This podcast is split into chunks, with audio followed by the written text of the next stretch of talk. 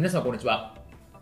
弁護士をしております。中野秀俊と申します。今日のテーマなんですけれども、日本アムウェイの会員逮捕、訪問販売規制についてというテーマでお話をしたいというふうに思います。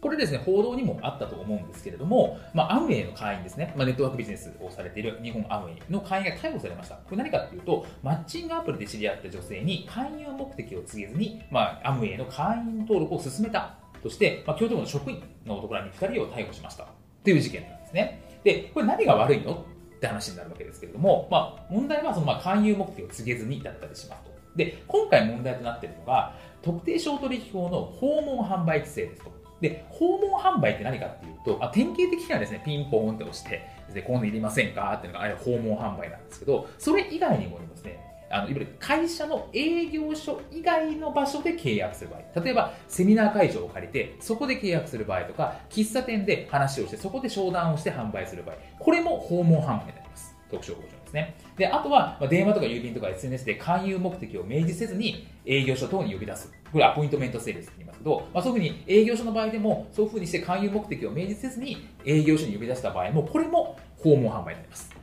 って話になりますね。訪問販売になると、じゃあ、この訪問販売規制、特商法上の訪問販売規制というものが適用されるんですという話なんですね。じゃあ、訪問販売規制に適用されると、どういうふうなことをしなきゃいけないのかという話になるんですけれども、ですね、で勧誘目的っていうのを明示しなきゃいけないんです。つまり、事業所の使命とか勧誘目的とか、商品の種類とか、まあ、そう商品の契約の際には書面を交付するとか、まあ、そういった規制があります。なので、今回の場合、例えば喫茶店に呼び出して、とかっていう話になって勧誘するって話になると、事前にですね、こういう日本アムウェイというのを私は所属をしてまして、ですね、こういうことについてネットワークビジネスというものに対してですね、勧誘をしますということを自然に告げないといけない、明示しなきゃいけないって話になるわけですというところなんですね。なので、まあ、実際にじゃあこういうことしてるのかっていうと、まあ、大変なことはしてないのかもしれないんですけど、それは違法ですという話なんで、勧誘を目的、でも勧誘を明示せずに、勧誘の目的を明示せずに、そういうネットワークビジネスの勧誘をするというのは、それ自体違法。で、今回逮捕された。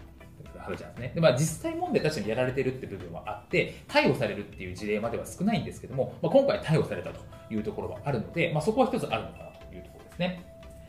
で、訪問販売規制に違反したときにどういう罰になるかというと、例えば会社自体が業務改善停止禁止命令という行政罰といって行政が加えるものの他に、これは、えー、懲役という部分もありますし、罰金とかっていう部分もあったりしますというところなので、まあ、その会員さんですね、まあ、ディストリビューターと言われる方もこれを受けるんだという話、懲役とかもあったりするので、まあ、今回逮捕された刑事罰って話になってくるので、まあ、それについてもありますよっていうところは十分注意が必要かなというふうに思います。本日も動画をご覧いただきましてありがとうございました。